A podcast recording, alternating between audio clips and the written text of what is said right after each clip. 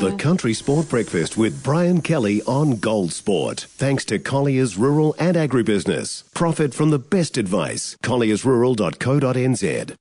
Joining us out of Christchurch, he did finally uh, get to the destination after major hold-ups on the southern motorway out of Auckland the other day. Andrew Alderson, morning Alders.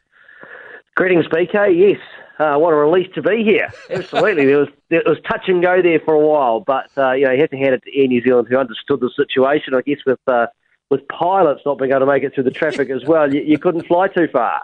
No, you could not get too far at all. But you were there yesterday Hagley Oval. Just before we talk about yesterday, more importantly, how's the weather looking for today? Um, looking pretty good today, and likewise uh, over the weekend, BK. So plenty of cricket uh, should be played. Uh, I know we had a few sort of rain disruptions uh, yesterday, yeah. but uh, it's, it's, looking pretty good from, from here on in. I think um, I'm not sure about Monday as yet, but uh, at least three days uh, with decent weather. I think the Sri Lankans have been reading Brendon McCullum's book called uh, ba- How to Play uh, Bazball because they were pretty impressive yesterday, especially one of their batsmen, Kusal Mendis, 87 off 83 balls. Yeah, that was the highlight, I think, for Sri Lanka. But also, I mean, the partnership they built, particularly for the second wicket with uh, Dimuth Karunaratne of 137, that equalled the Sri Lankan record for the second wicket against New Zealand. Uh, and it was just he played confident and, and clinical cricket. Geez, he, he, can time a ball, can uh, can Mendis.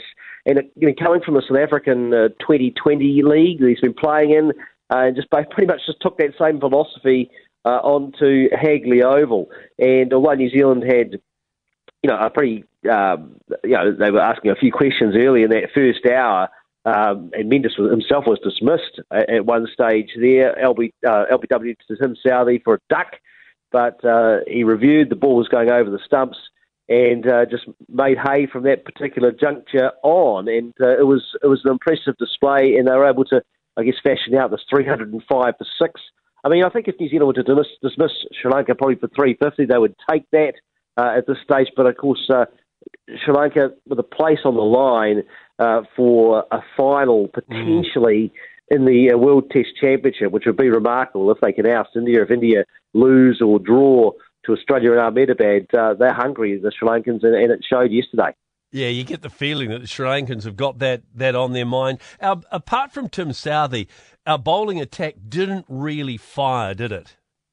No, I think that's fair. I mean, Matt Henry had moments as well. I thought he was unlucky at times, really winding up and, and uh, testing the Sri Lankans with the, the bounce he was able to generate out of that Hagley Oval wicket. Uh, but if you look at uh, Blair Tickner, Neil Wagner, and Michael Bracewell going at five runs and over, mm. uh, they weren't asking enough questions uh, on that opening day when they were hoping to get the best out of the pitch with Tim Southee uh, winning the toss and choosing to field. So disappointment there. I mean, the flip side, as you say, Tim Southee, three for 44 from 18 overs. Uh, he was really holding the attack together, for my mind, uh, and also being able to get that 362nd wicket, which takes him ahead of Daniel Vettori, at least for New Zealand. Vettori's got one for the World 11 as well, uh, but Southee now into second place there with uh, Sir Richard Hadlee's 431 on the horizon.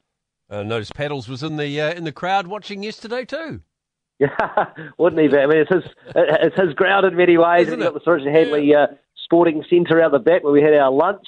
Uh, and uh, it's yeah, I'm told it's uh, terrific prices actually, BK, for a net.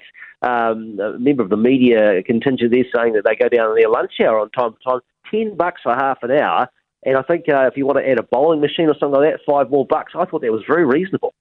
Yeah, that'd be a bit of fun, wouldn't it? Yeah, yeah. So twenty bucks for an hour to be, uh, you know, belting balls to the Richard Hadlee Centre. I mean, that's got to be, it's got to be the go-to uh, money for your, for your, you know, event for your disposable yeah. income. Yeah, absolutely. Um, did Tim Southee make the right decision, uh, winning the toss and deciding to field rather than bat?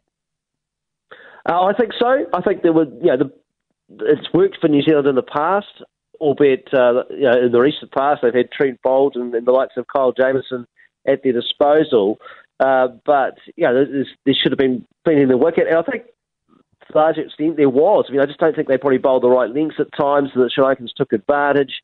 Uh, probably didn't pitch up enough uh, in the early stages with you know some of the bowling that we saw, uh, and uh, you know were not put enough under enough pressure. So I think that's something for New Zealand to be able to put in place and, and work on today.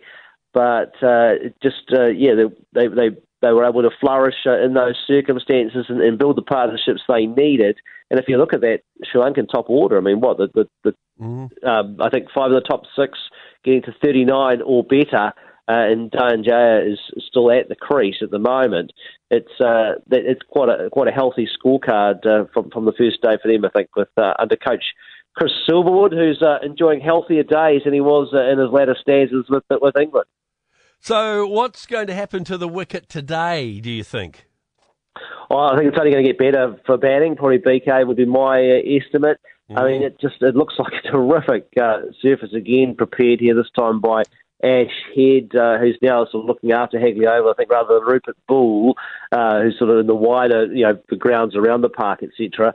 Uh, but I think you know New Zealand are going to have to, to basically eke out these last four wickets and then and get some of those better batting conditions themselves and put on a big total because uh, I think that first innings is going to be crucial here uh, in Christchurch.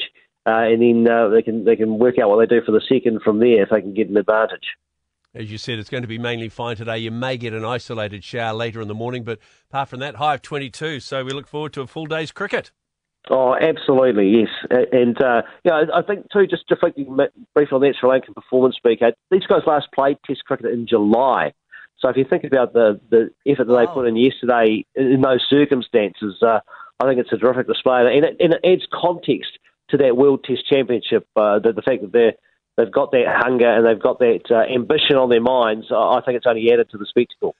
305 for 6. We'll see what our uh, bowling attack can do this morning, Alders. Thanks for joining us. Lovely. Cheers, BK.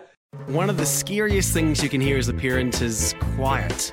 But if you do get a little quiet time, have a listen to The Parenting Hangover. It's not scary at all. If she thinks, man, I've had a shit Mother's Day, it's not on me, okay? You're not my mum. That's the kids. The kids should have been best behaviour, and they chose not to, okay? Yeah. They chose to give you crappy presents. They chose to complain yeah. at the nice breakfast we made. I'm just there, I'm helping, yeah. but sorry, mate. The Parenting Hangover with Clinton Jordan. New episodes every Thursday on iHeartRadio or wherever you get your podcasts.